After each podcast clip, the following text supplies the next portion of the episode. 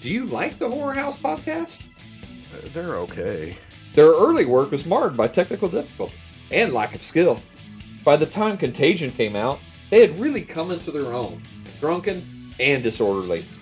The second season was a triumphant return from the COVID lockdown that really gave listeners a big boost.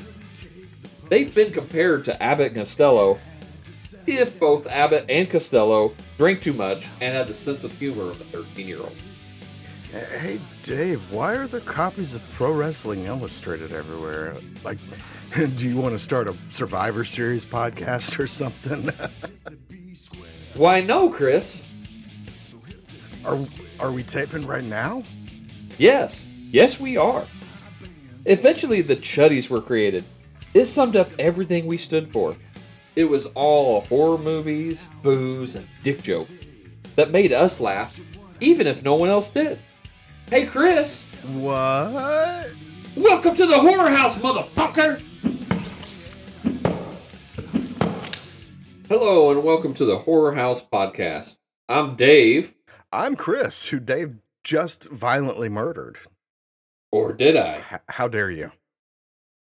We're here this week talking about American Psycho from I don't even know what year this movie came out actually. 2000, I- the year 2000.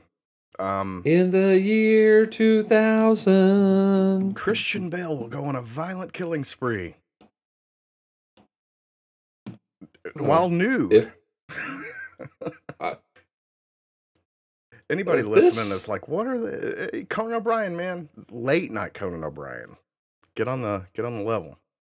That's Travel- when Conan was good, man. That's when late night was good. That was That's the, the golden age. Um, Conan and Andy Richter. oh man, you couldn't you couldn't miss it. You couldn't miss it. I, I love the, my favorite thing about that skit was that they continued to do the in the year 2000 skit. I think to like almost 2010. So it was yeah, great. I when I think if it wasn't when he got the Tonight Show, it was when he got his TBS show. They they brought it back, and it was like good shit, good callback. Yeah. but now the the Uh, young whippersnappers, they don't know what that means. They don't know what in the year two thousand. It, it, La Bamba, the guitar player in his band, doing the doing the fucking ah, uh, the What, nostalgia. uh, oh, the Max, the drummer. Max, did you? I think I may have said this before. Do you know his son is the drummer of Slipknot now? What? No, I did not. No shit. Okay, Max, Max Weinberg's kid. Okay, make Yeah. good. So I him mean, good. the, the family has a history of extreme metal drumming. I mean, Right. from Bruce Ex- Springsteen to Right. Slipknot. Hold on. Bruce Springsteen. What did you say? um, Are you drunk already? maybe. I mean, you did you did violently murder me uh, just a couple minutes guess- ago. So uh, I guess that would take something out of you. So okay, I'm glad you're back, Chris. yeah. Um, hey, uh, if anybody listening wants to get violently drunk and also listen to our podcast, but then is like, I wish I could talk to these guys, man. I wish, I wish I could give them my feedback or tell them, hey, I love that movie too, or I think that movie's a piece of garbage, just like they do. Where can they do that? Uh, if you are on the Twitter sphere, you can leave us a tweet or a direct message at Sweetness one with six e's or at Horror House two, and you can remember that because there are two of us, Chris. Horror House Dose was taken, unfortunately. Hmm. That it that was a fentanyl site. you can email us horrorhousepodcast at gmail.com or you can go to the horror house page on facebook if you want to leave a voicemail and we can hear your voice and we put you on the air, maybe make you a yeah. damn star, uh, you can do that at anchor.fm forward slash horror house. and finally everybody listening give give your old horror house buddies dave and chris some stars man. We crave them we crave the stars. Wherever you're listening give us a good good old-fashioned rating and we'll take them we'll take them and uh, we'll reinvest them back into the Mhm. show Mhm. like any good content creators would. Yes.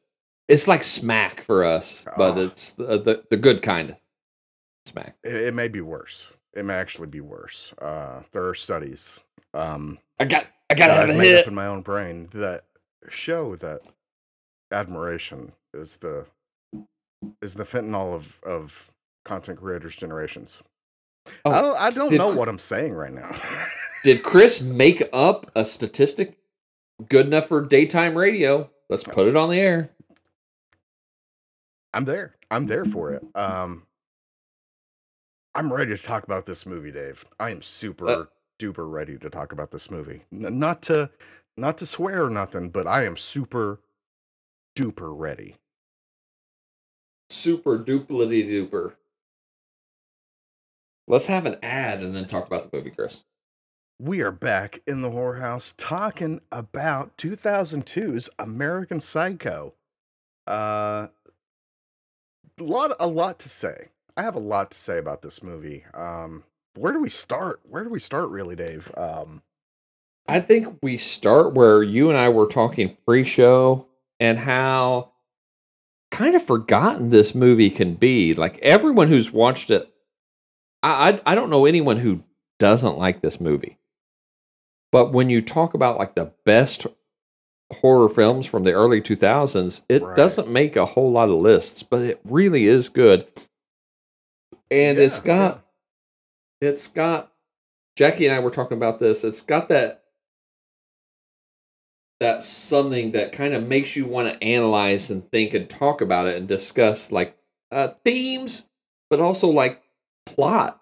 What was Yeah. real, what wasn't. Um, so and we can't uh we might as well get it out of the way now because i mean it kind of fits but the memeage of this movie right uh, this is Mhm. up there with garbage day uh, in my humble opinion as far as GIFs and like reaction GIFs things like that Mhm. it, it, it it's super up there i mean there's so many patrick bateman there's there's a patrick bateman GIF for whatever occasion you need it for um and i feel like in a weird way that kind of diminishes the horror of American Psycho uh because it, it- it- you know I mean it's not a this goofy thing like Garbage Day I call it Garbage Day which uh, Silent Night 2 Silent Night, Deadly Night too. I kind of forgot the name of it for a second but it's not like this junk movie like it was N- offense completely meant. I completely meant that offense um so I, I think maybe that has something to do with with its like uh overall ma- uh like general population viewing of of American Mhm. Psycho. They're like, "Oh, there's Christian Bale acting goofy." It's like, "Eh, not really." but uh, yes, but not really. I mean, you need to come onto the horror side and you'll see it maybe a little bit a little bit different, but you can still laugh. We'll let you laugh at it. We laugh at It- it. But Even his mo- his goofiest moments taken out of context. yeah. when you put them back into context, there is an ominousness to them, or there's a tone to them. Oh, um, the the sociopathic you know lack of emotion that he has right like he doesn't mhm. i mean he even says like he's just kind of a you know he's not really there in in a sense and like Mhm. the lack of emotion in that like a lot of these over the top reactions you get are i think directed at that um and are a, a trait of of psychopaths sociopaths um Mhm. where they don't know how to really they don't know that emotion so they can't really produce it to show it to you so they just it's this over the top acted thing and Mhm. I, I mean what better to make a gift they kind of blend in and in make themselves invisible, which is you know part of what he's talking about in there. Um, yeah you know, how many times do you see after somebody is found out or to have committed heinous crimes, and the neighbors are like, "He seemed like such a friendly guy." right right exactly So, what is your favorite, just one hit scene or line or meme from this movie? My, I think my favorite scene in this movie would be his explanation of his daily routine. Mm-hmm. Because it's Okay. so meticulous and so planned out and organized. Like, at first you're like, oh, that's just, this is just this rich yuppie. It's just his daily thing. It's like, whatever, you're rich and take care of your shit. But then you're like, this is so drawn out and weird. And now, now it's hit a weird space. Mhm. and He he's talking about all the products he uses, and it was the first time I watched it when he's got the the shit on his face and he peels the mask down. yes, Was just it was kind of bone chilling. yep. Um, It's cold, man, because you know, I mean, as as a dude, well, I mean, even s- sorry, ladies, some ladies have some like peach fuzzy stuff all around their face, Mhm. but you pulling that stuff off, man, you're gonna get some hairs of- involved in that in that act of pulling, A- and to stay stone cold while you're doing that, he had some bushy eyebrows a little bit. I ain't gonna lie, Christian Bale. Um, I would have made some faces because I'm Mhm. I'm not a paid actor, Mhm. so. But yeah, I mean, to just be stone cold in that moment, pulling that off, that that, that does. I, it, it it is chilling to look at because it's. Ugh. What a- what I think scene. What a scene. I think my favorite, like just one hit scene, also points to the narcissism, Mhm. but it's a little bit funnier. And it's when he's uh, banging the hooker and he's looking in the mirror and he's posing in the mirror and thinking, Flexing. "Oh yeah, you know, flexing." you know, he's he's doing the flexy sexy Right. uh, in the mirror while he's banging the hooker, and it's all about him. You know, and and it's not even the pleasure of sex; it's the conquest of sex at that point. Yeah. Um, yeah. so I I think that's points heavily to to some of the themes of the movie, which we'll get into. But Oh, to me, that Yeah. that was just that was beyond funny when he's yeah yeah. I mean, it's sexy. It's kind of sexy to see yourself in the mirror, but then to flex just takes it to this absurd level. So Yeah. I mean, I could only imagine the thoughts of the prostitute that was not involved in that particular moment and is looking Mhm. at Patrick Bateman, looking at himself in the mirror, like admiring himself. And she's like, "What the fuck? Where? What am I doing? What is? What the fuck is Mhm. this?" it's that would be super creepy. oh, absolutely. You know that. Like I said, the the level of narcissism Yeah. in that encapsulated in that quick moment was great. But um, There was another moment with uh with that prostitute, the the one uh the blonde one, like the like original one of the Mhm. that he brought back. Uh when he went to her the second time, she's like, I had to go to the ER the last time and I may have to have surgery and this and that. And he's like, It's fine. Here's some money. Here's some money. It's fine. It's gonna be nothing like that again. Um I actually, I'm jumping ahead of myself. The part that I thought was funny was the first time he met her. My apologies. When he gave her money and he's like, "Do you accept credit card?" And she's like, Yes. no." And he's like, "I was just joking." But when he, she pulls the door back, you can see him like pulling back with the credit card, yeah, which Yeah. I, I never noticed before until I watched it this time. I was like, "Mother, motherfucker had a credit card out, ready to pay a prostitute." Surely, that's some Jerry Springer shit. Right yeah there. i uh, i just thought that was that was my pickup on this on this viewing of the movie where i was like huh i never noticed he had a credit card in his hand just ready to be like okay here you go Yeah, But- come on, Patrick Bateman. This isn't one of Tom Brady's massage parlors. You know, these, this is a respectable hooker. It's cash only. yeah um god uh but the i gotta say dave i may be i may be alone here. Which is probably for the best but there there are moments in this movie where, that i'm watching and i'm like i'm kind of weirded out but i kind of can uh, i can kind of identify with patrick bateman i ain't gonna lie.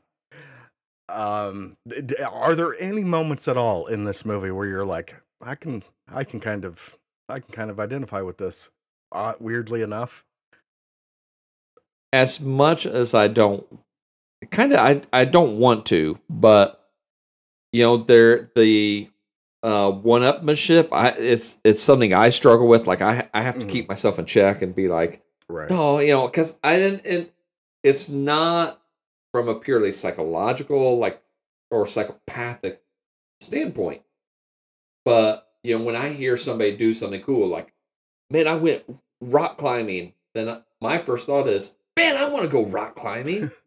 Right. Not like I need to go rock climbing so I look cooler than him. I mean, it's not that, but it, it's oh, you went rock climbing. I want to go rock climbing. That sounds really cool. Mhm. I, I I went and uh hunted a rhino on the savannah of Africa. Oh man, I want to hunt rhinos on the savannah of Africa. I went and threw rocks at homeless people. Oh man, I want to. Throw... Okay, maybe that's a bit too far, but yeah. Um, um, for maybe a FOMO, kind of a FOMO thing. fear of missing out. Yeah, I didn't know what that meant for a minute, and finally had you to, thought it. That's a weird way to pronounce homo. Yeah, it's like why? What's wrong with uh? uh, but for me, like there were two specific moments that I kind of identified with Patrick Bateman in a in a way. Um, and one was very early on. I am afraid to admit is when he was talking to that bartender in the kind of ravey kind of club they go to, and she's like, "We don't Yes. take tickets anymore. It's it we it's twenty five dollars for your drink." And he's like, "That's that's fine, sweetheart. Here, uh, here's your money. Go get your drink." And as she turns around, he's like, "You fucking ugly fucking bitch. I'm gonna fucking Yes. stab you and play in your." Listen, uh, not that extreme. I'm sorry, but there, you know, there's moments where the little rage demon in my heart is like, you know, when somebody does something that I'm not a big fan of, I'm like, you fucking piece of junk. I have I am- heard the rage demon come out uh, for the rabble. I have heard Chris's rage demon usually in the middle of the night during some COD marathons. Um, but I've heard it come out and it is entertaining as fuck. At least it's not. uh At least it's that. Um, there's that Yeah. where the the I gotta keep the little rage demon in line. Um, and then the other moment is when he's sitting in the car with the with Reese Witherspoon, his girlfriend, and he's like, "I'm just trying to listen to the new Robert Palmer tape," and she keeps Mhm. yapping in my ear. Yeah. I, I'm like, brother, I've, I, I'm just trying to listen to the new Megadeth album. The and the wife won't stop talking to me. I've been there. I've been there. I understand. I, I'm like, "Ca- th- these are on my ears. These are on my ears. Dave Mustaine is, is talking to me right now. Why uh, we, I, we this is not a three way conversation. Yeah. Uh, come back later. So I'm uh, out of order right now. Listen, i- i- is your old buddy uh Chris a sociopath or a psychopath? Hopefully not. But to identify uh with Patrick Bateman in certain regards certainly made me this time I was like, "Oh, huh. Should I be worried about this?" I, I think that that is what makes such an intriguing and believable killer here is that he is so um, relatable in so many aspects not in every aspect but a, a lot you know and right. especially as a breakdown of, of kind of yuppie culture and even beyond yuppie culture just that corporate ladder climber culture um status that- seeking mhm. whatever. Uh, like so yeah such status seeking that it becomes almost bland in a way.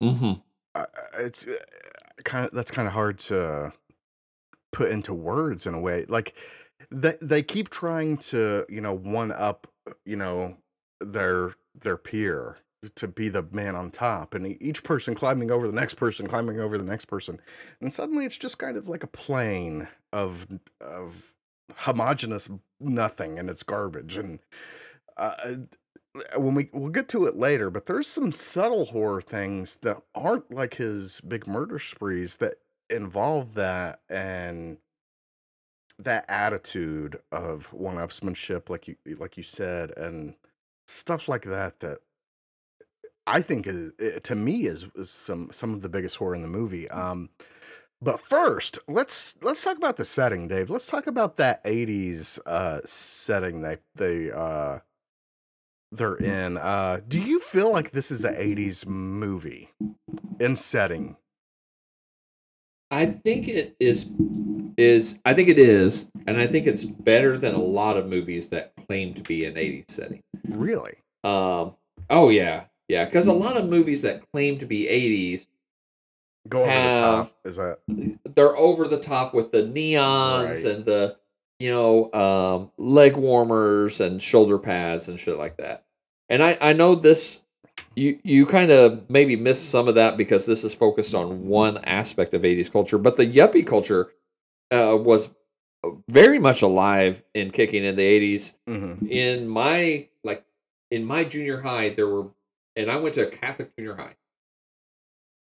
Most dudes fell into one of two categories um and that was heavy metal and skateboards or this kind of yuppie culture in junior fucking high with button down shirts and you know um it's just a, a ridiculousness to you're right that the the need to always one up each other but you have to do it without standing too far apart. Yes, yes, um absolutely. and uh, you know it it's Because you still got to fit it is in. it's very bland and boring yeah you have to fit in it's all about fitting in without and and scratching your way to the top without looking like you're trying to scratch your way to the top Yeah, in that in that scene in that Reese Witherspoon scene in the car when he's trying to listen to his Robert Palmer tape.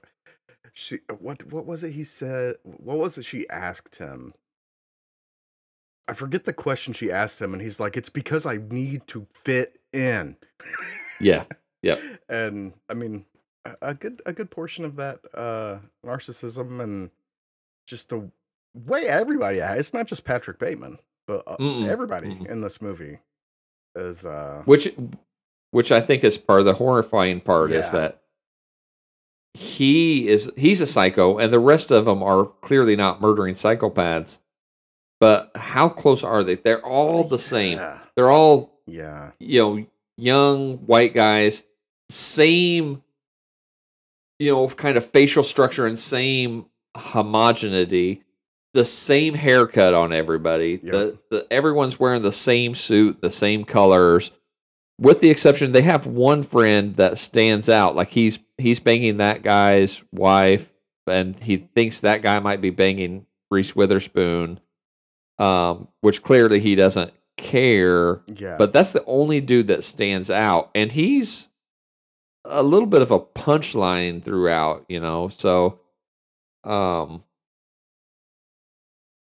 yeah you don't you don't you don't want to stand out the well, let's let's let's talk about that. Uh, to me, I mean, uh, there, you have the obvious, you know, horror element of Patrick Bateman just being a psychopath and murdering prostitutes and uh, you know whatever, and he has this big moment towards the end of the movie. Um, but we are, I think, we're both uh, clearly on the same page when it comes to that subtle, you know, element of uh, and it was kind of it was i think this was lost on me for a, a good while um like the first time i watched this i i really wasn't into it but like with each subsequent viewing and especially this one i i i see that the real horror is how eh, bateman and eh, really everybody in the movie uh, interact with each other and are careless about each other and these artificial emotions and nothing is real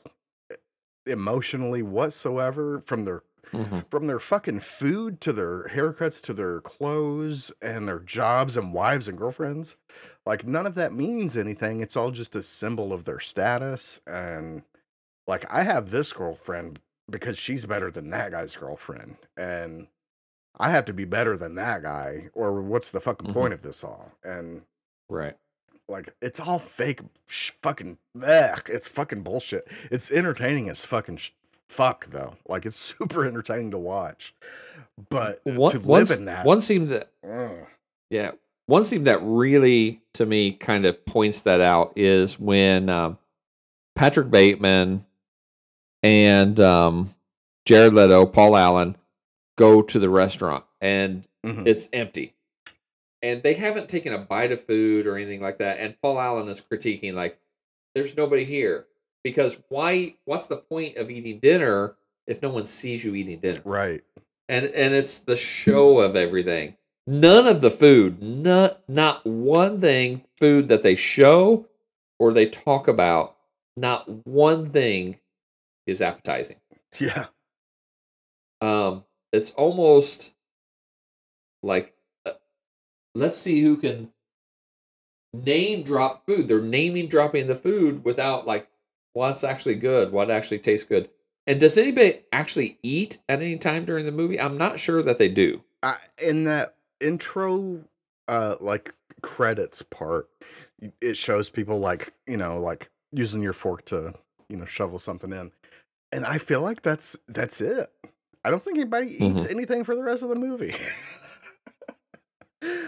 some Um, some drinking, a lot of smoking. Yeah. but eh, not. Oh yeah, man, uh, listen. Regrettably, at, at where we are now, I'm still a smoker, unfortunately. But there, there are times and places for smoking in 2022.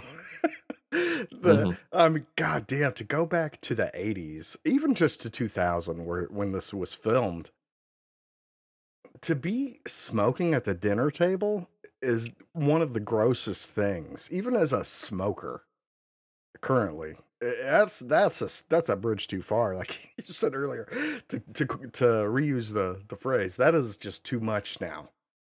Yep. We talked about it when we did Exorcist three. How I mean, at one point you just smoked in the hospital. Yeah, Not like in smoking areas, even like you're in a hospital room, like the person's on an iron lung, yeah. as- and you're just puffing away. Like I exist you want to here. hit this? I exist Yeah. here, therefore I can be smoking here. Yes. this seemed to be a rule for an absurdly long amount of time in, in human culture, which is, God, looking back. I mean, that to me, you know, the, the leap from railroads to motor vehicles is a is a pretty impressive leap. But from going from smoking at the dinner table and next to your cousin in the iron lung to being like I on- I only smoke on outdoors and far away from you know from like public buildings and stuff. Like that's that almost seems uh, such as as big or bigger of a leap. Mhm. so to see some of the I don't. I don't smoke around children or animals. yeah, I I blow my smoke into my ch- my my ch- my progeny's faces to build their tolerance. So when they become smokers, Right. like I I I would not put that past like some people back in the day. You know, uh, younger people listening to the Horror House right now are like, that's not a thing.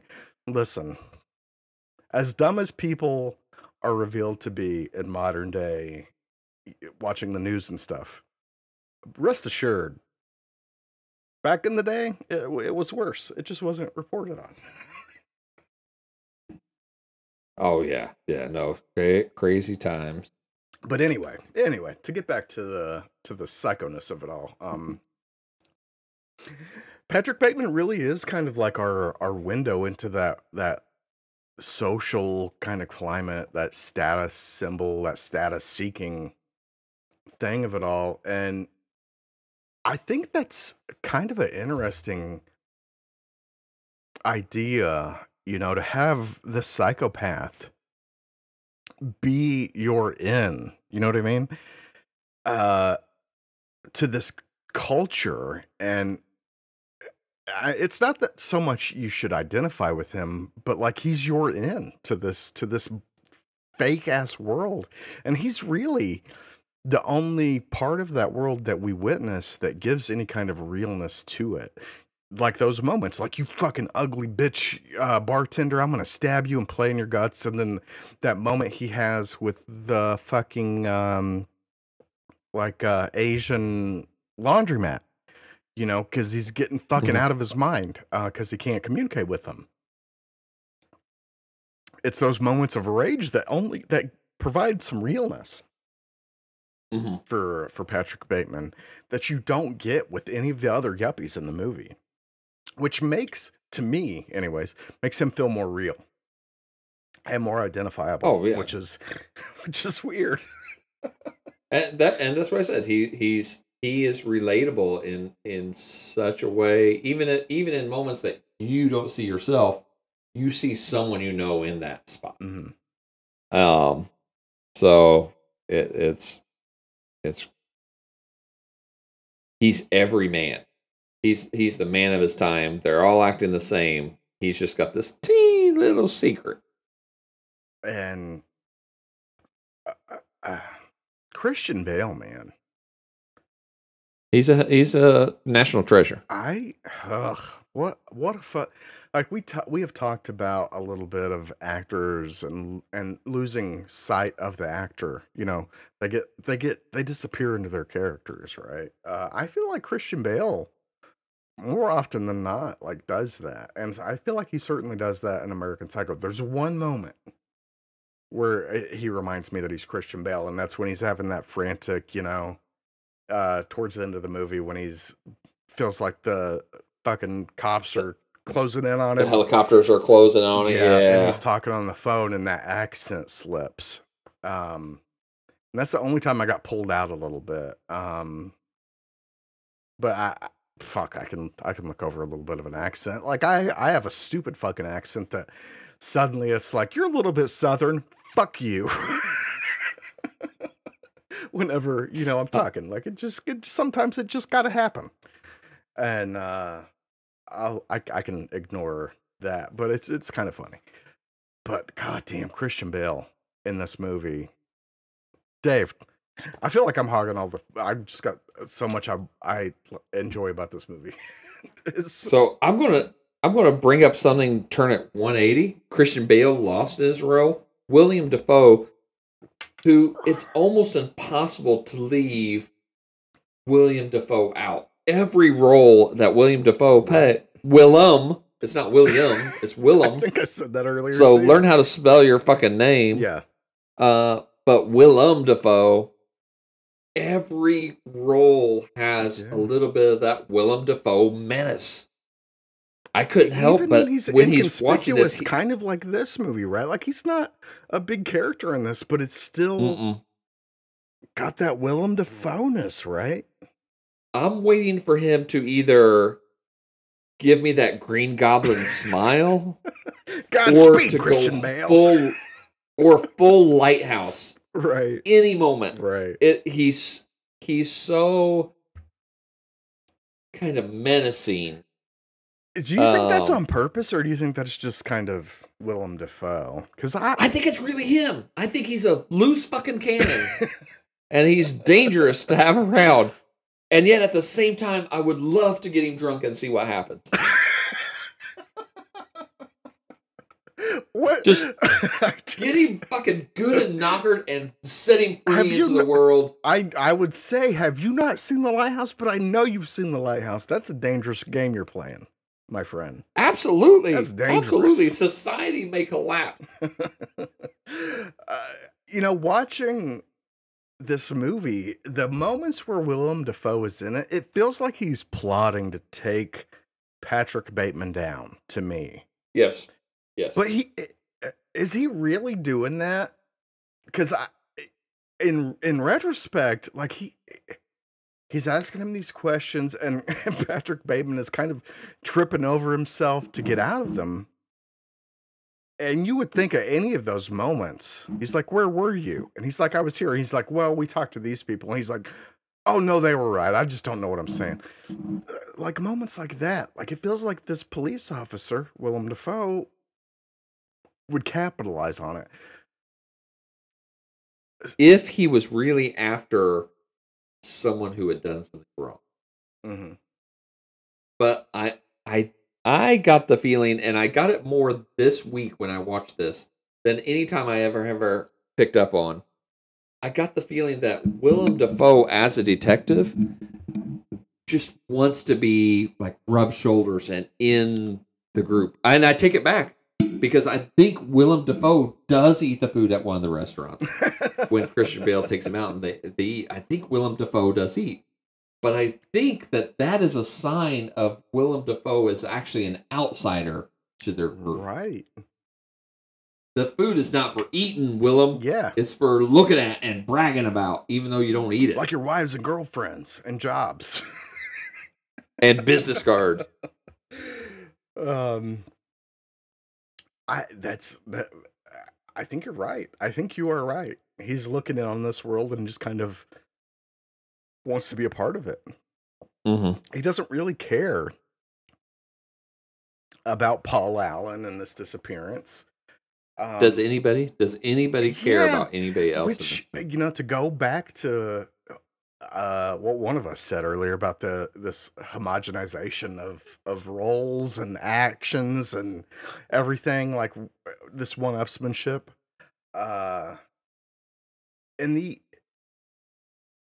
you know story of this whole thing paul allen really is just who cares Mhm. that's, that's terrible Ter- that's that's that goes into my horrifying role uh, subtle horror elements of this movie. Like a, a man is gone. And disappeared for all we know. We don't know what happened to him.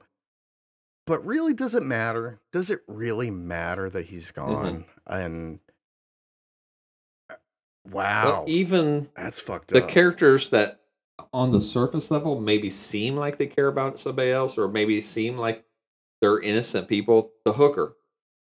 The hooker watches him murder another hooker. She gets beat with a coat hanger she doesn't go to the cops she doesn't go to tell anybody. Yeah. The secretary uh, played it which i, I didn't realize by chloe Savi- savine? I do not know how to say her last name. I don't either, but you know, I totally like didn't catch her, but she seems like okay, she should be like this innocent secretary, uh-huh. but also she knows Patrick Bateman is dating somebody, is engaged to Reese Witherspoon, Uh, that's and she's like, right? That's her I should go, I should go, or Eh, should I? Do you want me to go? Because she doesn't want to. She doesn't really give a fuck. Yeah. She's saying what she thinks she's supposed to say, but sh the whole time she's hoping Patrick is like, "No, don't go, stay here. Yeah, I gotta. Yeah, I'm engaged, but I Mhm. don't care. Let's fuck." Yeah. And then she's her status has risen, right? Just from that interaction. That I, if Willem Dafoe could have been in her position, he would have killed for it. Mhm. I mean, Willem Dafoe's character. May I don't know. but I that Could you, the if if we swapped actors at this time, oh deep fake it. because it's Internet. it deep fake it. It's 2022 now, so we can have some uh, LGBTQ storylines. So deep fake them too, and I want to see William Dafoe kind of in love with Patrick De Bateman, going, "I should leave because you you're engaged. I I should leave. Shouldn't I? Should I? Should I leave? Do you do you want me to stay, You said Patrick? Do you want me to stay? You said Patrick DeBateman, and that just gave me like, if there's a high school out there that needs a needs a team name for their debate team, right there you go. there you go. and there you a- go. And, and maybe maybe your debate team, the the teacher that's in charge of this would know what you're talking about, but probably not. Probably not, because teachers are the man, man. They don't know. They don't know like we know, like we know and you know, right, Dave? Yeah, like the rabble know. The rabble know. Yeah. We know what we know. Uh, but the um the business cards. I want to talk about the business cards because Yeah. it's just kind of ridiculous. Yeah. But it, it's it points to the same theme, the one upmanship. But Bale pulls out his business card, and um the raised letter. oh, it's yeah raised it's letter bone. That's it's off white. bone, fellas. yes, which is kind of um That was my mom's Fitting that was for my the mom's cereal color. decorative color in the late '90s till today. a bone. It's is there something we need to know It's about your mom? It's off white. It's bone. It's decorative. It's it's, Eggshell with Yeah. Romalian type. it's like Um. you just don't want it quite white. I understand. but continue. But Paul Allen's card is actually the same as Patrick Bateman's card. I think the font might be a little bit different, but it's not noticeably different. Mhm. Um, even the layouts of the cards kind of are the same, and it just just there really is actually nothing outstanding about any of the cards. I think the ginger dude, whose name I completely forget, but the one that uh, Patrick is gonna go kill at the in the bathroom, and then turns Oh, yeah. around and is like, "Oh, I love you too, Patrick." yeah, that super. That when you make a psychopath feel awkward, you know you've done something, and he fucking certainly did that. success. Um, I uh, Lewis Carruthers. I think that's Lewis Carruthers, played by Matt Ross. What a ugh. I I think he may be a standout role in this movie for for that. It- it just he's almost what was that guy who played um in the 80s he was Ferris Bueller's principal. Um so many like kind of villainy kind of like next door neighbory kind of uh roles. That dude what was that fucking dude's name? He was like the equivalent he should really should have been the one to take the torch. Um uh Jeffrey Jones. jeffrey jones yep that uh, the guy that was in this uh whose name i don't know uh should have really been the one to pick up the torch and even maybe maybe should have been passing it probably about now but uh just had that same I- energy He, and he's he's the only of the male lead group that has his own thing and his own energy and, and his own, card was like, different being. a little bit different at least the font or the color or something i forget um was a little bit different. Um But uh, I I liked when he comes out and Bateman's got the uh, bag full of Paul Allen and he's like, Patrick, where did you get that overnight bag? yeah. Yeah. Um one of the only movie like i never catch movie goofs because i don't know why. Maybe i'm too enraptured and like looking for fucking special effects or something i don't know but it, like uh, bateman has this trail of blood from his bag you know once he leaves the elevator like uh, past the fucking you know bellman out the front door. Eh, we cut to the front door and he's getting ready to get to the taxi. No blood trail Ah, and uh, only mo- look, I, Chris ain't gonna call out movie goofs too often because he just don't catch them. um, but this is one I did catch and was like, hmm, whatever, because I never see him, so I fucking certainly don't care about this one. But I did, I did notice. Uh, but I wonder what Patrick Bateman did about that blood trail, or explained away that blood trail. Well, so let's talk for just a minute and ask the the burning question that for years has haunted me. Okay, okay. I Did Patrick Bateman actually kill anybody? Dude, So I, I, I don't think it's a I don't think it's cut and dry. I have my opinion and I, I have really mostly solidified that opinion tonight while we've been talking. Ah. Something you said really? Me? yes. Oh, yes, something you said bro. triggered in my brain that tells me, okay, this is what I'm going to hang my hat on. All right. But for years, I've been tortured by this and and not known for sure. I'm gonna let you go first. I'm gonna I'll I'll come back and tell you what I think. Uh, but I'm curious because I want to see if what you say alters my position. Okay, so clearly he has moments of um being out of touch with reality. Right. I I'm not hundred percent certain when he talks to the bartender and she turns around that he's actually saying those things out loud. Right. Right. Um, uh, we don't know. We don't know. Um, but when he is at the ATM machine, the ATM machine is telling him to feed it the puppy. He kills the woman at the ATM machine. Mhm. He calls his friend. They're coming for me, and fuck you! I killed Paul Allen. This is, you know, they're. I've done horrible things, and um, you know, the next day the the police aren't coming for him. Nothing's happening. Um, right.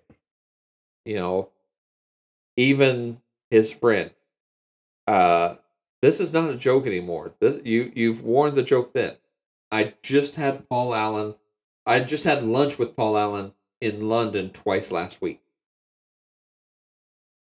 My opinion is that yes, he has mm-hmm. moments where he is out of touch with reality, but I think he killed Paul Allen. I think he killed Paul Allen.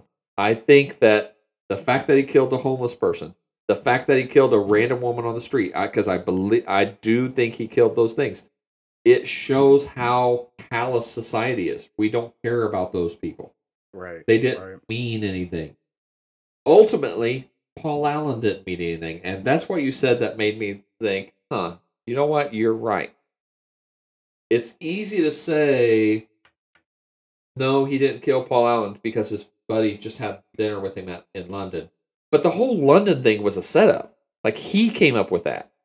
hmm Um, clearly, if Paul Allen was just in London, somebody would have known he went to London, and the the police would not be hot on anybody's trail to figure out who killed him.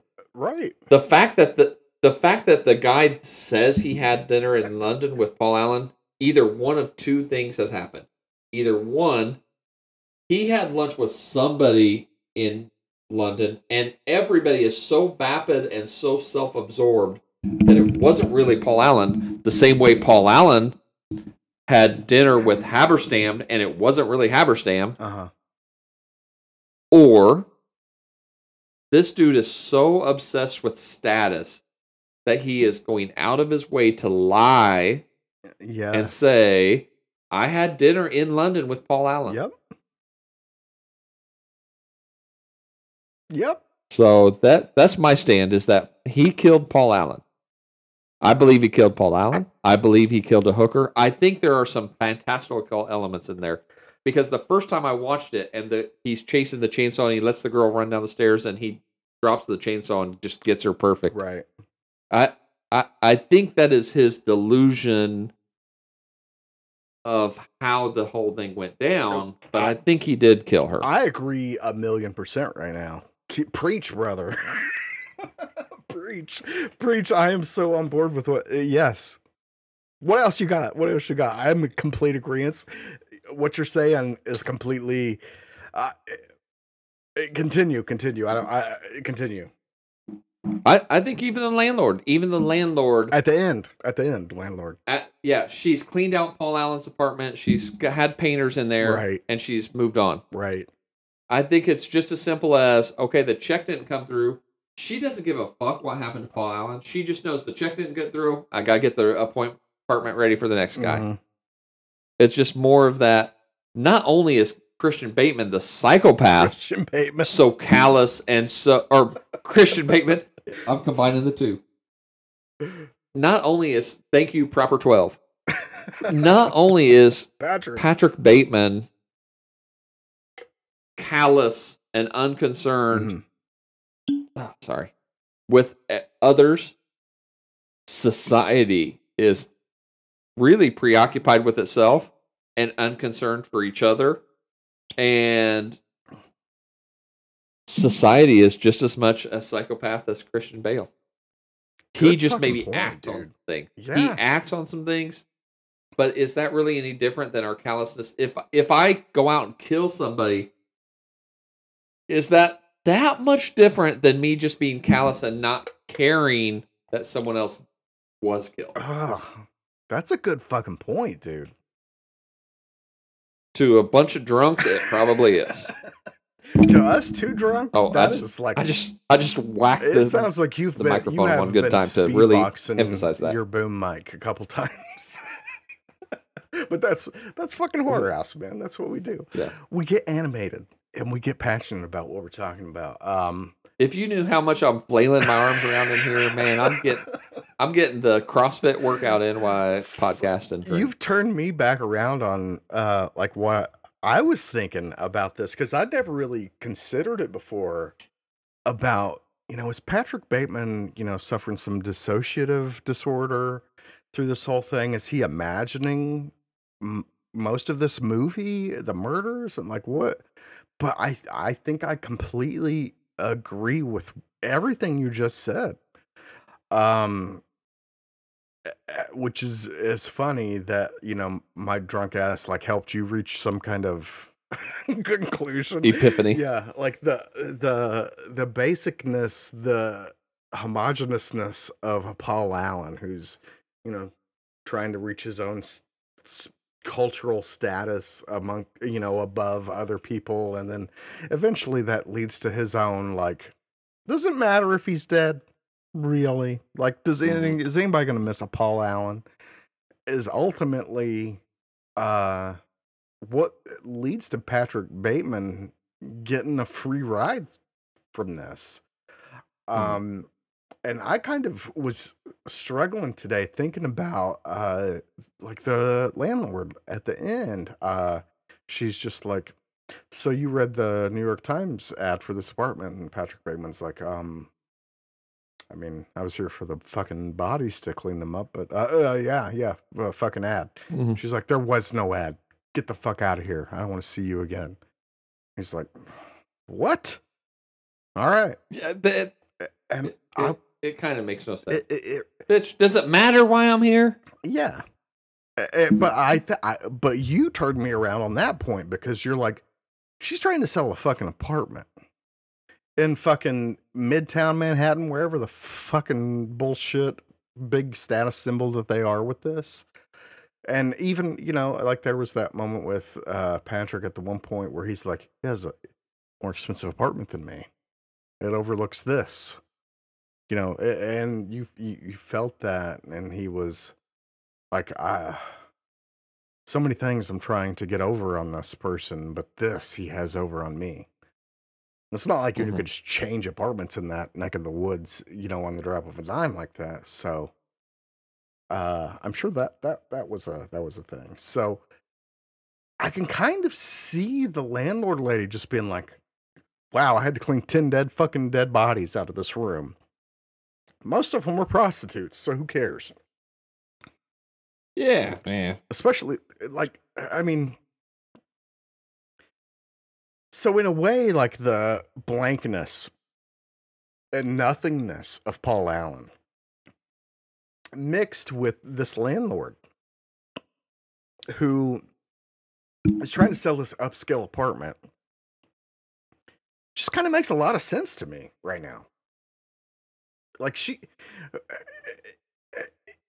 you know, she wants that status too. Maybe not the Paul Allen status, but she wants her own status.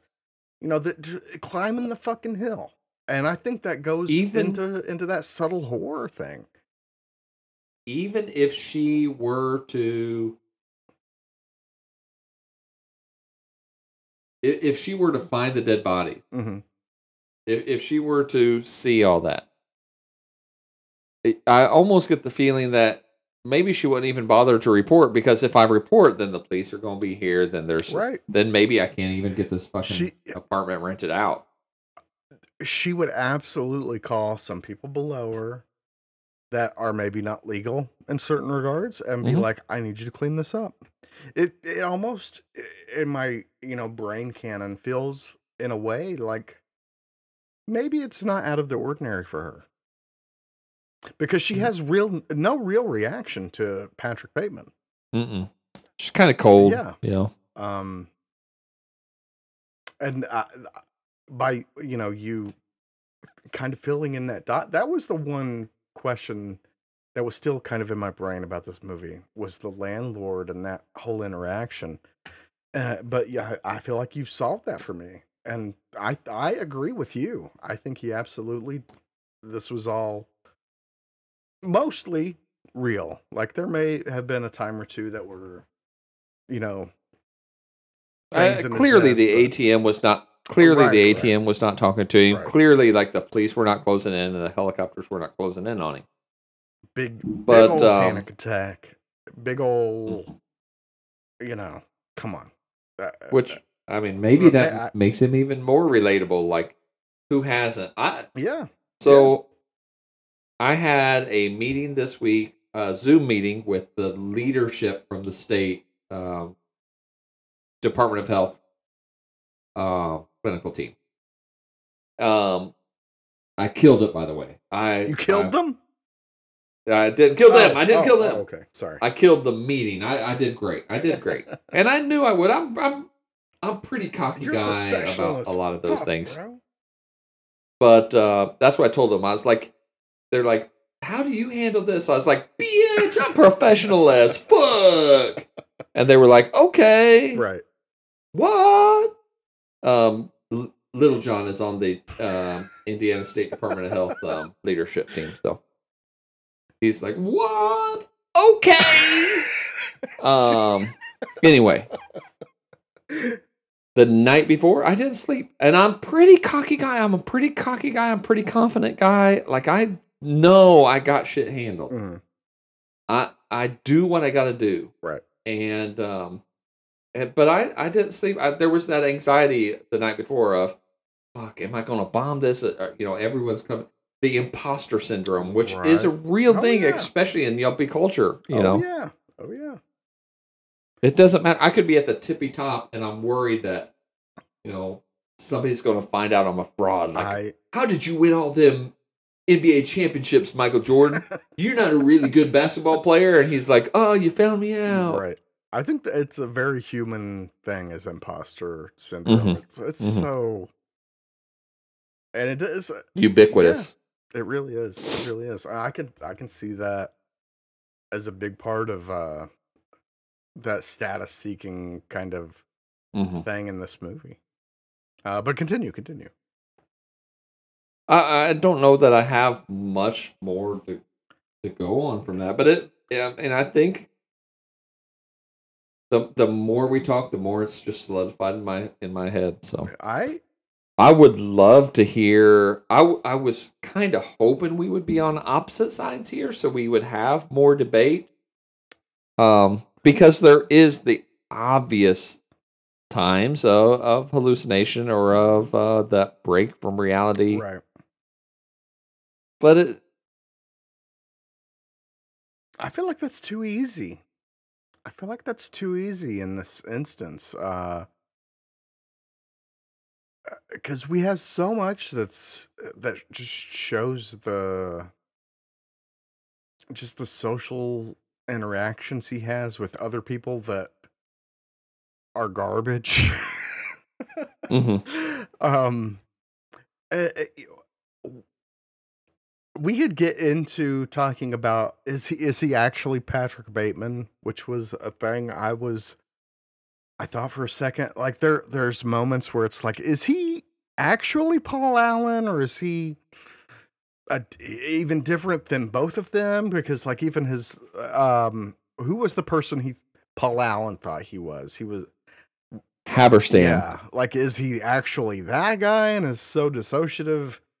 His his disorder is so extreme. Like he is seeing all this, but I don't. I don't think that that's really the case. Um, I think that's getting too heady. That's getting kind of trying. It's trying to go into the deep waters without.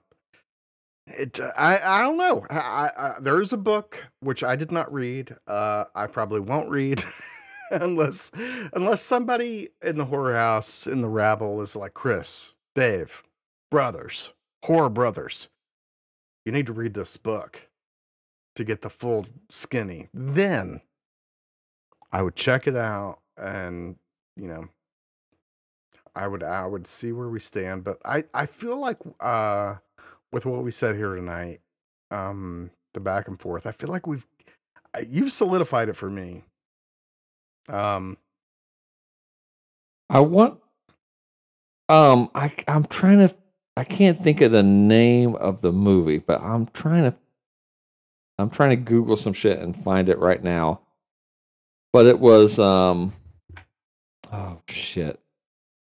It was in the 2000s, and it was American Psycho 2 with Uh, Mila Kunis. n- no. Have no, you although have you watched that before we I I have. Is it garbage? Because It's I not- refuse to watch it because I like this movie too much and I just feel like it's a cash in. I don't feel like it has anything to do with this. Just it judging doesn't. from the cover of it. It it does not have anything to do with this. It doesn't even have the same Is she Patricia tone. woman? No. Uh, it's it's a the only thing it has in common with that this is that it's maybe a delusional or maybe not a delusional psychopath Okay. who you know is kind of undercover under the radar no one suggests but it's otherwise it's pretty straightforward slasher um it's not got the psychological stuff right, that. right. um let me i'm trying to google this goddamn shit Find it, man. Find it. Clickety, clickety, click, click, clack. Um, the uh, I will go back uh for a moment uh while you're searching for that to comment on the you know the taking place in the 80s. Uh, uh, kind of counter to what you said. To me, the 80s feel like they only serve a uh to set up that yuppie culture, that yuppie background. Um, we have the music, of course. Um, but that feels like the in for it. Like uh, Mhm. there's a couple characters, a handful of characters that have the you know that iconic that ham-fisted in a way you know big hair like leg warmers uh, big makeup big you know but to me it doesn't feel like a big period movie like the the the cars uh, like it doesn't who cares the newspapers on the the, cell ground phone is huge yeah like it doesn't the setting so much to me is just kind of like an afterthought um and really i feel like you could have a patrick bateman easily in whatever era you just decided to so that I, I agree. that the agree. 80s just kind of happened to be the flavor of that time um which is good flavor i'm i ain't hating but it just doesn't feel like a, a period piece to me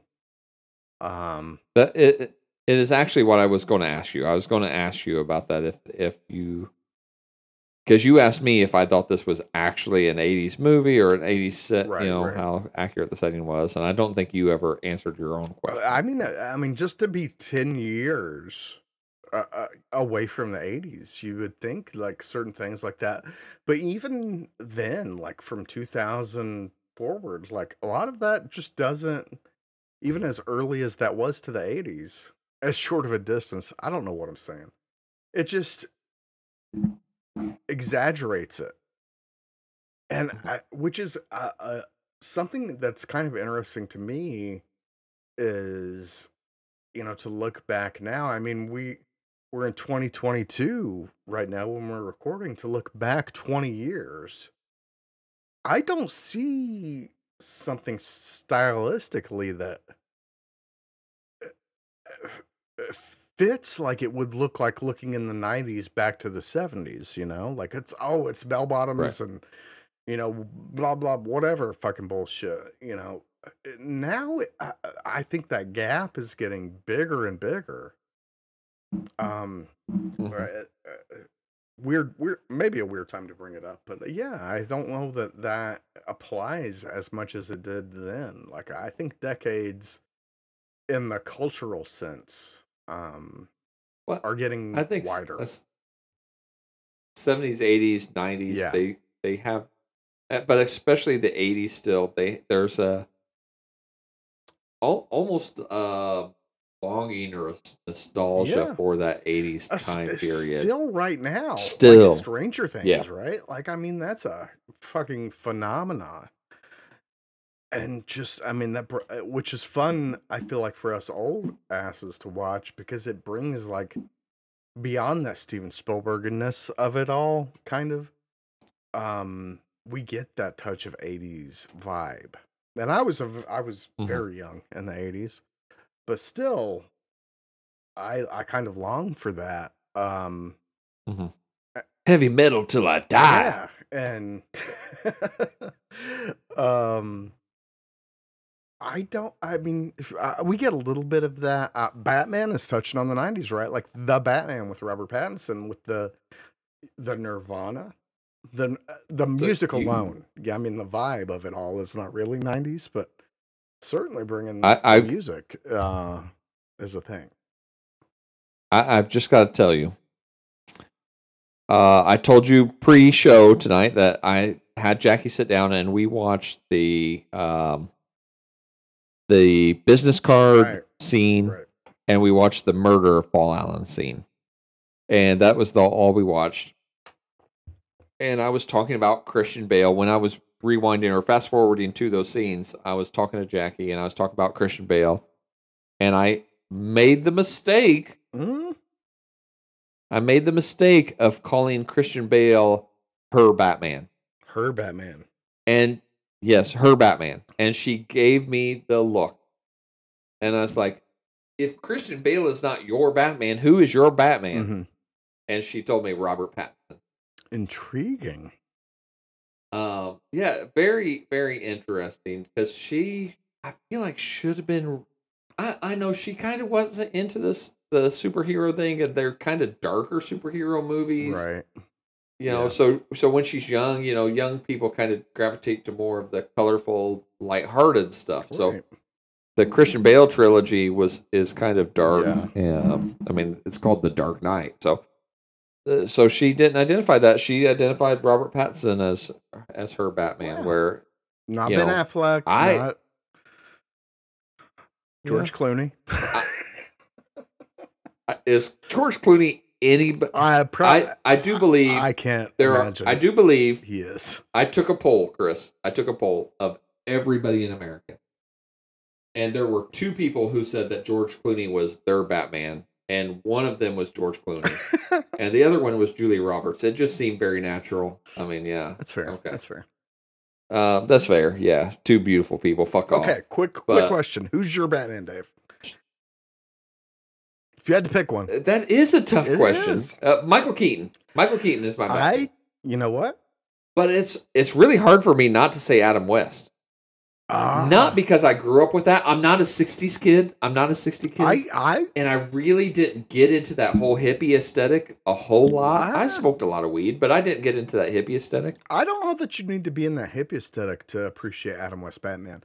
As a young kid, like I, there wasn't a whole lot of superhero offerings to be had, Truth. other Mm-hmm. true. than like big motion pictures like Michael Keaton's, you know, like the like Mhm. '89 Batman and the Christopher Reeve Superman. Uh, so all you really had was Lou Ferrigno Hulk or Adam West Batman, and I was Love, love. I was absolutely on board with Adam West Batman. I still am uh to a degree and it's cool to see them get a comic series from that, the Batman uh 60 I want to say 69, but I don't know that that's right.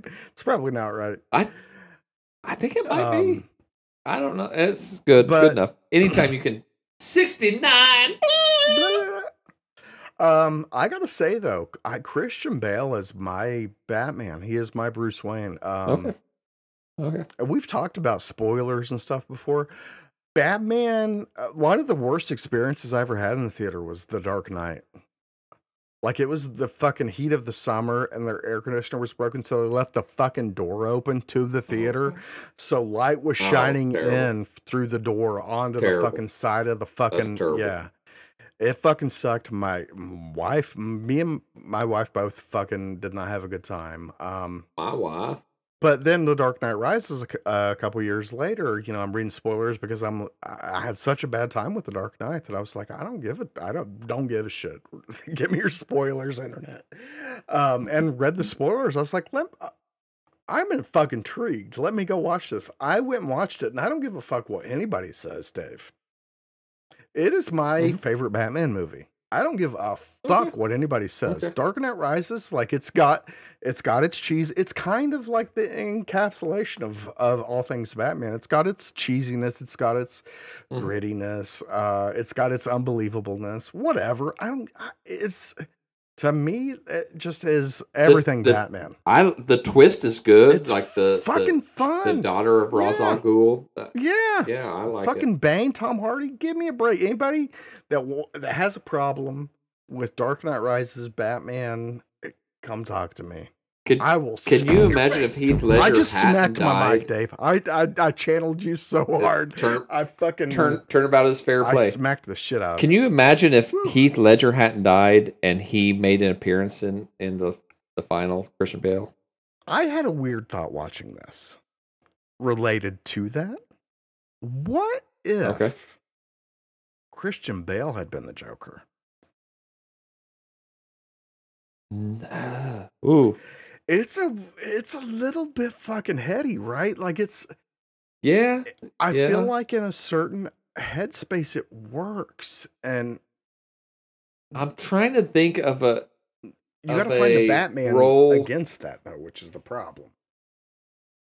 well. I'm I'm trying to think of a Christian Bale role that really cut loose with the chaos. Um, but I mean, you know, the way he yelled at the lighting guy, you know, It's right- fucking go. distracting. It's one of my favorite fucking Oh. Uh so Let's get to our ratings. Let's get to our ratings Wow. of this. We Wow. went But I, I want to backtrack this one Oh, second, go for it, Chris. it. Um, the movie I was trying to think of came out one year before this, and it was The Talented Mr. Ripley I've with Matt Damon. Have you I've seen this? Never, I know of it. And I know of like the culture around it vaguely. But okay. I mean I was Okay. I was there, It's- but it just I've never watched it. And I just kind of know it's like, oh Matt Damon. I don't know really Matt about Matt Damon, Gwyneth Paltrow, Jude Law. It's it's not it's not got enough to really be horror. Mm. It's it's a drama, but there is murder and intrigue, and. Okay. it very much I- I- surely i'm not spoiling a movie from 1999 that's t- 23 fucking years old You're not. You're not. you go through the movie mr ripley the the, the talented mr ripley aka matt damon as uh, in the movie he steals a harvard letterman jacket to play piano and then he gets spotted by this millionaire playboy guy and kind of sucked into that world and he's so he's playing this part of tom ripley harvard grad but um the millionaire kind of gets bored from him so he basically has to off Dickie Greenleaf, that's Jude Law, he has to off him and kind of assume his role Mm, in a way that like the people back home sending money over to their spoiled brat billionaire son right. don't know he's gone so that the money can keep flowing. Right, right. Then Hmm. the the question is is he even Mr. Ripley? Cuz like he maybe he's not even Mr. Ripley. Maybe Okay. this is not the first time he's had to kill somebody and impersonate somebody. So it it's just it's really kind of deep. Do you think that um, would be a good double feature with this? I, I absolutely do. And I it I didn't come to that conclusion till um recent, recently. So Intriguing. I have to thank um I have to thank Conor McGregor for that. so part owner of the uh, proper 12 Proper 12. W- That was my Conor McGregor. That was fucking phenomenal, dude. If I tried to do Conor McGregor, He would he would kill both of us. it would come off as the it would come off as the Lucky Charms guy. That's basically the only impersonation I so got. before he kills both of us, let's get to our overalls on, on Okay. American Psycho. Dave, I'm throwing it to you. Uh, give us your overalls and your and your final rating. I, I've got my rating down. Um, going into this week, be, having not watched American Psycho in a minute, my rating would have been different. But when I watched it this week, I couldn't stop watching it. I was mesmerized. Um, so I, I, it is got a good rating, and um, it's got for the ladies, Chris. We didn't, we didn't pull a for the ladies here. Um, we always call out when there's boobies, and there's a little bit of boobies in this, a little bit of sexy time in this, but Christian Bale is buff, uh, doing exercises in his uh, skivvies. Um, so it's got that for the ladies. Good job, ladies. Congratulations. You got a movie you like. And I really like this movie. a lot better than I remembered liking this movie. So I gave it an eight. Okay. All right. An eight from Dave. Pardon the paint. I love it. I love it. Um, so for me, um, like like you said, this is a movie. I feel like every time that I've watched it since the original, it's gotten better every time. Like the first time I watched it, not long after it had released on home video, um, I wasn't that big on it the first time I watched it. And I think with a title like American Psycho, I was expecting something it wasn't. Um, and like each each viewing since then, that's not been such a th- hurdle.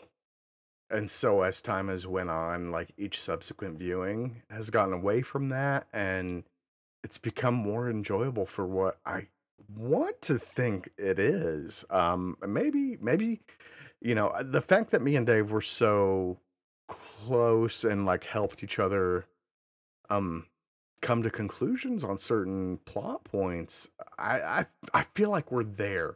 If the author of American Psycho wants to come on the show, uh, we'll absolutely talk to them. I don't who who the hell is that uh, writer? Bret Easton Ellis wrote the novel. um, Uh, Mary Harron and Guinevere Turner wrote the screenplay, and I think Guinevere Turner is in the movie. She plays Elizabeth. okay, okay. If uh, any of you want to come on the show and defend your point, uh, come c- email us. Uh, real quick, uh, before I give my actually, uh, let me give my points, and then we'll we'll tell you how you can contact us. Um, I, Dave, this is a this is a Yeah. rare occurrence. It only happens a few times a season. I think I'm gonna go a little above you. What? Eight point Oh, five. what? Eight point five. Holy cow, Chris! Was, I'm, I go- was a, I'm going to drink to that. I was a Christian. Bale pubic hair away from a nine. No Okay. bullshit. Uh, any other day, I may have gave it a nine. I may have. Um, As if you were pubic hair away, then it makes sense that you didn't go with it because I'm pretty sure Patrick Bateman probably shaves his uh, the the the um, the tanning booth scene shows that he does not. Oh, I didn't I, really. Okay. I was very infatuated with his abs and like that that lower ab region. He's buff as he fuck, man. vas- vascularity on his pubis. Like he is so fucking fit that his lower abs have veins. How insane Did is this that? is this movie the reason why he got Batman? I I very possibly. He has a And his character, oh, conspiracy theory time, Chris. Oh, His character's name is Patrick Bat uh, Man. yeah. Christopher Nolan was unoriginal, huh? Nolan, if you want to come on here and speak your speak your truth, Dave, tell him where he can hit us up at. Uh, Mr. Nolan, sir, uh, you can hit us on the tweets at Sweetness one with six e's and sweet, or at Horror House two. You can email us horrorhousepodcast at gmail.com or you can go to the Horror House page on Facebook. Uh, you can leave us a voicemail. Maybe you want to ask, what the hell is sweetness? Where'd you get that? Maybe you want to ask what we thought about a movie, or why we have good such good taste, Yeah, or why we have such poor taste. You can leave us a voicemail. We're gonna put you on the air unless you specifically tell us not to, and maybe fuck it, we'll do it It's our anyway. show. Uh, anchor.fm forward slash horror house. And finally, Christopher Nolan and everybody still listening right now, give us a rating, man. You help expose us to a wider audience, and it warms our the cockles of our heart to see that you have gave us a star from one from a half of one to to five. We we love them all. They're we, they're great. we want all the stars, but we'll take uh, any stars that you deem uh, appropriate. Yeah. Um, but there, there's uh, the old horror house boys view on American Psycho for this week. Um, we're, uh, we'll we'll we'll see where we arrive this time in seven days. Uh, for for your next entry into the horror house, it could be anything. I I I believe looking at the calendar that this will probably come out right after Halloween, shortly after Halloween. So uh, I got a challenge out there for the rabble. Please let us know what your favorite new release of the Halloween season is. Oh. And when I say Halloween season, like I love Halloween, so Halloween season is like mid August to Thanksgiving is really Halloween That's season. fair. That's fair. So let us know what your favorite Halloween uh, or your favorite um, new release a horror movie is, and why it's not Halloween End. Uh, it's, What? it- Chris? Are you It's the movie. listen? It's the movie I'm least looking forward to oh, you're. J- out of everything you that's coming out. Are you banking? Are you doing like a bank shot? You're like, it's not going to make it, so I'm going to get the rebound. I don't. I just. I'm. I got- out of all the upcoming I don't releases. know, man. It's what I'm least I looking agree. forward I to. com- I agree completely. But I am like Oh. I, before we started the show, I was saying, uh, I don't know how to make my Twitter account uh, a Jamie Clayton Stan account, but based off the Hellraiser images that they're releasing right now, I am prepared to do that and willing and able. Just tell me what I got to do, Jamie Clayton. You, I step on me. Step on me. Uh, sh- sh- the makeup looks It amazing. next fucking level. Uh, I am there for it. Yeah. Uh, if there's if the story is any quality at all Oh and God. the in film effects are any quality at all, this is going to be Gangbusters. It might be the best thing of the of the Halloween So season. I don't know what our release schedule is compared to this American Psycho episode. So potentially our Hellraiser episode is coming out before this. I don't know. yeah. but even if it does, hopefully our exci- at least I mean, I'm super excited. I feel like you're super excited. I am sending you text messages being like, "Look at this picture." Um hopefully I if you haven't watched it yet, people please go see Barbarian. uh, right. Chris, you got to see Don't fucking. Barbarian. I can't believe we haven't I- even talked I- about I this. I want nothing. I want nothing. I want to go in so This- cold. I want to go in so cold. You have Yeah. to. You This have to. to be the you have to go see Barbarian, and you have to go in cold. It's so fucking hard. I I I tweeted directly at Justin Long. it's so fucking. Uh, it it's insane. We're gonna have a catch up episode, um, hanging with the horror house boys here, uh, very soon. Uh, and I'm we will be talking about uh Barbarian. We'll be talking about a lot of things. Some more Hellraiser stuff. some. um, Um, so we'll talk how I want Jamie uh, Halloween Horror punch me in the Nights. We'll be talking to some Halloween Horror nights. Halloween Nights. Horror Nights, which you are going to very soon as of this episode. So stick around. We're gonna be. We're gonna talk. Um, I want to shout out uh, Jeff Whitmer and Two Sleeps Music. I want to talk about some of his stuff and some of the.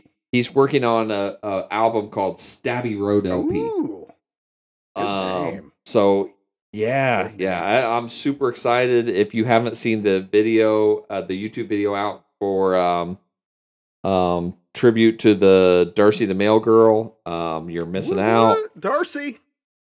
She ain't no Jamie Clayton. Mhm. She ain't no Jamie Clayton. I mean, Listen, I only I only want one one one lady to stab me in the face. Right. we, we, we're going to do.